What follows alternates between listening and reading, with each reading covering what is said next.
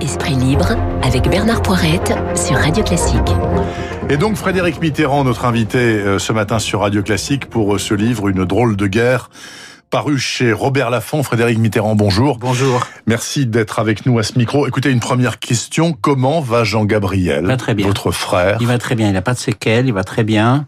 Il a récupéré complètement, enfin je touche du bois, hein. Oui, c'est du bois. oui, c'est du bois. Il a récupéré euh, totalement. Alors, il a 80 ans, il l'a attrapé très tôt, hein, le il Covid, pas, hein, début mars. Hein, début mars. Oui. Et vous avez ensuite vécu du 9 mars au 28 avril, sept semaines en enfer. Alors, on va voir ce qu'il y a. Euh, lui surtout, mais surtout lui, mais vous aussi, mais forcément. C'est ça, il y a les dé dégâts collatéraux de tous les gens euh, qui ont quelqu'un de proche qui qui tombe malade, parce que euh, ils ne se sont pas beaucoup d'informations ou même pas du tout, et c'est très compréhensible. Les soignants sont totalement débordés. ils peuvent Oui, pas mais votre autre frère avait réussi à avoir Ah, le contact avec un interne qui était proche de votre frère hospitalisé, qui tous les soirs lui faisait un rapport. Vous avez bien Donc euh, c'était bien bien. ça. Oui, C'était oui. bien. Mais dites-moi, juste avant qu'on voit exactement Oui. comment ça s'est déroulé cette euh, cette période.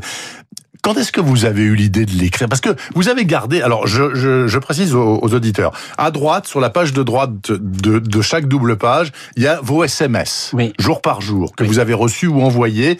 Et à gauche, il y a diverses réflexions Oui. sur la vie d'aujourd'hui, d'hier ou de demain, comme elle va.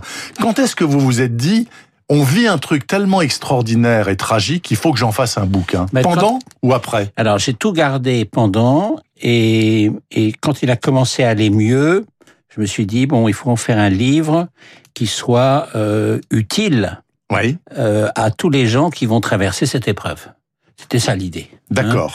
Et euh, moi je suis je, moi je suis comme ça à chaque fois qu'il m'arrive quelque chose d'un peu grave et que je le surmonte, euh, je me dis ça peut peut-être servir euh, d'expérience aux autres. Et comment ce livre, pour les gens qui le liront et qui peut-être sont confrontés à ce que vous Oui. avez vécu, comment ce livre peut-il leur être utile, Frédéric Mitterrand? Ben, il leur montrera d'abord qu'il y a un mouvement extraordinaire de, de solidarité euh, autour des gens qui sont malades et autour de leurs proches. Oui. Il leur montrera qu'ils sont moins seuls. C'est la première chose. Et la deuxième chose, il leur montrera aussi que ben, qu'on s'en sort.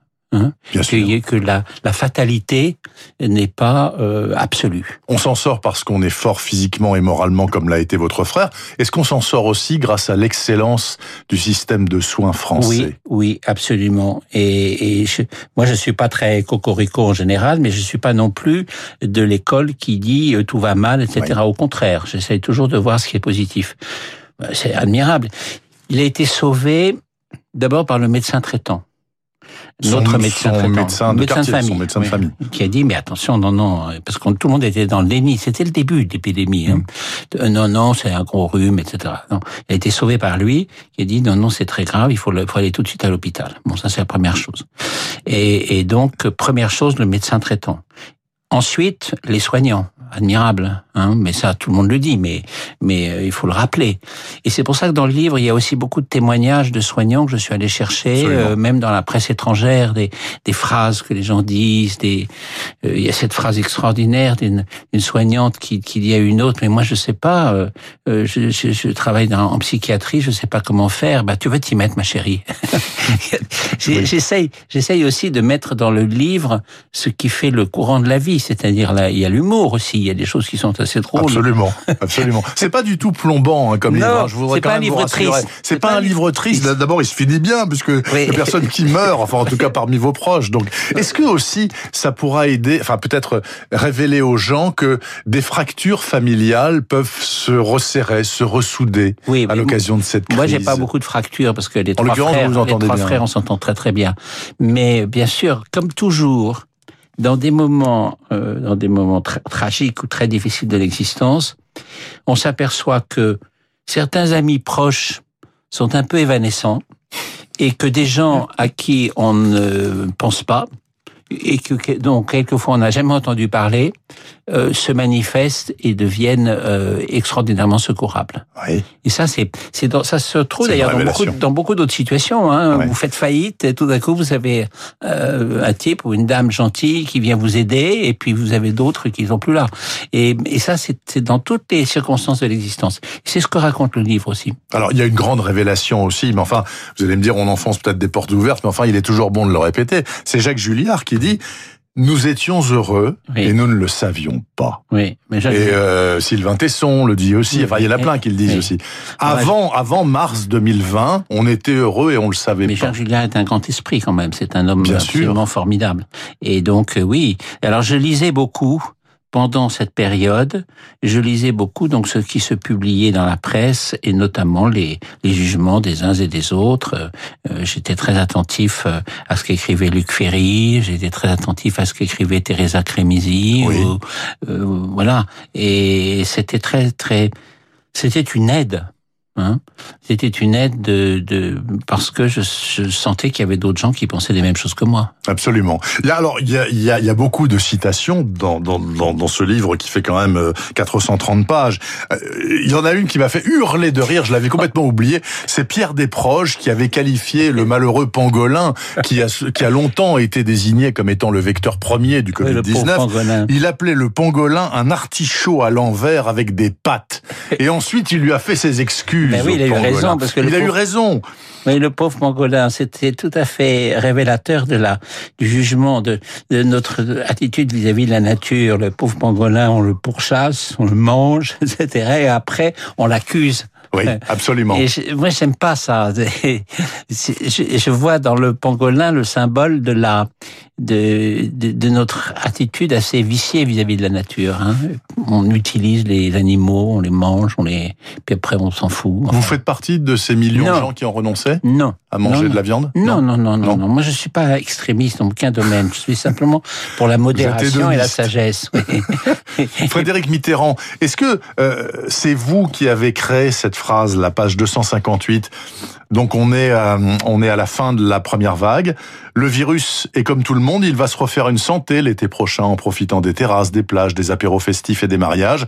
Il reviendra tout ragaillardi de ses bonnes vacances pour lancer la deuxième vague. Oui, c'est un ce épidémiologiste ou c'est vous? Non, c'est moi. C'est ce vous. que j'ai pensé, oui, oui. Donc c'était de la bonne logique, 1 et 1 égale 2. Bah oui. Sans être oui. médecin. Non, mais, mais pas besoin d'être très très clair. pour se, oui, pour se rendre compte. Je voyais bien que que que les gens, que plus personne ne faisait attention et que c'était tragique.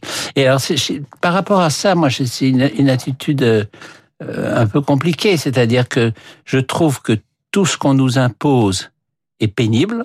Oui. et, et, et que la manière dont souvent on nous infantilise, euh, c'est pénible.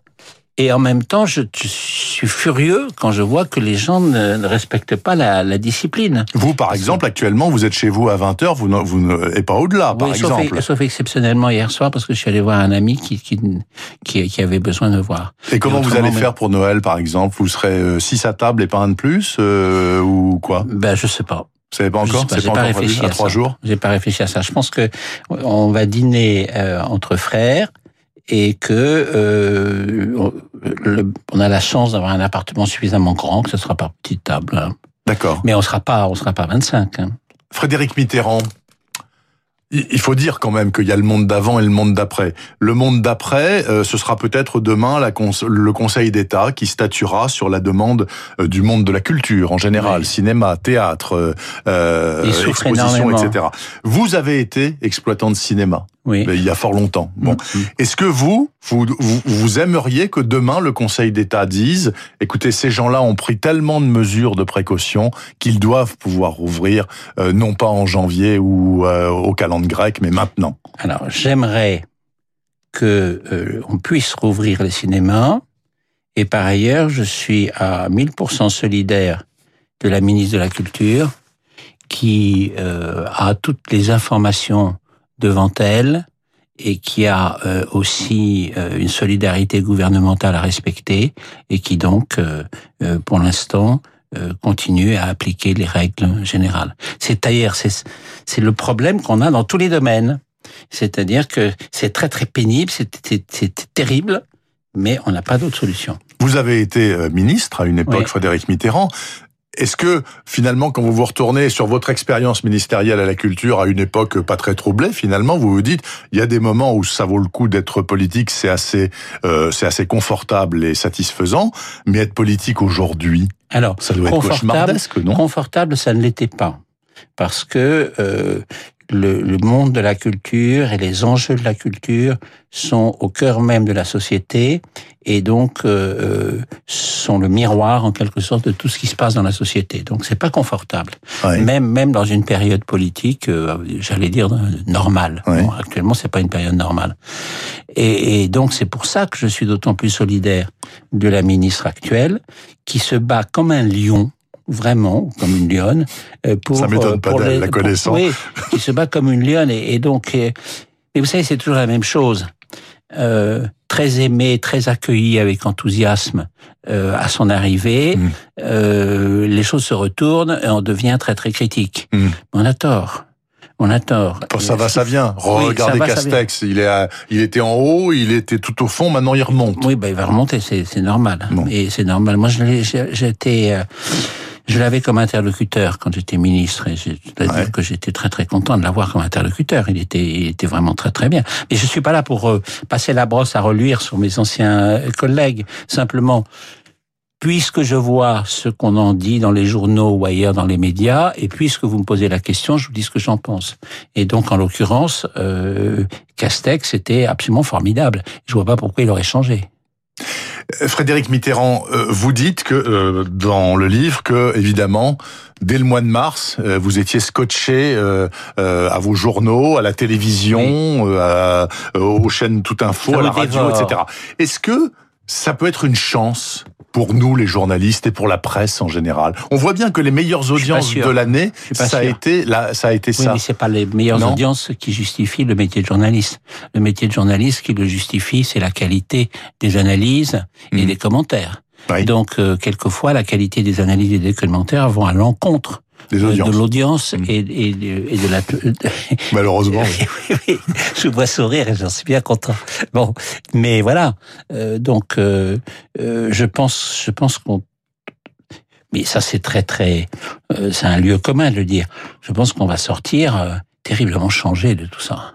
Comment justement Comment vous voyez euh, 2021 par exemple là, qui Bah, arrive dans je, 10 je, jours pas, moi, je suis pas Madame Irma. Ouais, j'ai mais comment vous le présupposez Enfin, vous devez avoir une idée quand même. Une fois que tout le monde sera vacciné, etc. Qu'est-ce qui grande restera tout ça une plus grande attention à toutes sortes de, à toutes sortes de, une plus grande attention à, à la pensée générale qui vous impose toutes sortes de d'idées. Euh, euh, je suis par exemple, je, je vais, je vais à l'encontre de ce que beaucoup de gens espèrent ou pensent, mais euh, j'ai- je n'ai pas du tout d'animosité contre Madame Hidalgo, que je trouve une, sur le plan personnel, que, que j'aime bien. Ouais. Mais je trouve que d'avoir, en quelque sorte, euh, transformé encore plus Paris, euh, parce qu'on regardait ailleurs, euh, je trouve ça terrible.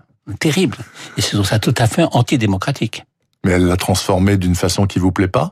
Oui, qui me plaît pas du tout. Vous savez que ça va durer six ans de plus. Hein Oui, je sais, mais c'est comme ça. C'est comme ça. Et qu'est-ce qui vous plaît pas en deux mots, Frédéric Bah, je Mitterrand, sais pas, par mais, exemple? mais les, les, les, les, les bits partout sur, terre, sur, les, sur les trottoirs, euh, sur les avenues, euh, l'avenue de l'Opéra, la rue de Rivoli. euh, C'est pour les couloirs de circulation et tout Mais ça. oui, oui, d'accord, mais, c'est moche. je suis pour que les gens circulent, ça c'est c'est pas un problème. C'est pas parce que je je suis pas contre la circulation des cyclistes, bien au contraire. Et je suis contre le, je suis contre la manière dont ça se passe. Mm. euh, dont les dont les tunnels sont fermés, dont tout un ensemble de choses qui étaient faits pour euh, faciliter la vie à Paris euh, ont été euh, remis en cause. Alors à cela, le, son adjoint euh, chargé justement Ah, de la circulation a dit attendez, ce sont des installations temporaires. Oui, oui, c'est toujours ce qu'on vous dit. On va enlever les trucs, ça va être très joli bientôt. Oui, on verra. On verra. hein. On verra. Mais je suis pas non plus. J'espère que vous l'avez compris. Je je fais pas Oui, une affaire non. personnelle. J'ai comme bien compris. Voilà. Frédéric Mitterrand, Une drôle de guerre chez Robert Laffont. C'est un livre assez fascinant, je dois dire. hein. J'espère que vous l'apprécierez autant que je l'ai apprécié. Merci d'être venu en parler Ben, au merci micro de Radio parlé. Classique, Frédéric Merci. Mitterrand. Et puis je vous souhaite euh, une bonne fin d'année et donc un bon aussi. Noël entre frères. Pour Noël. Très bien, merci beaucoup. Il est 8h57, suite et fin de cette matinale, météo, flash de 9h, et Franck Ferrand. Franck est le petit père des peuples, ma foi, qui a cassé sa pipe comme chacun sait.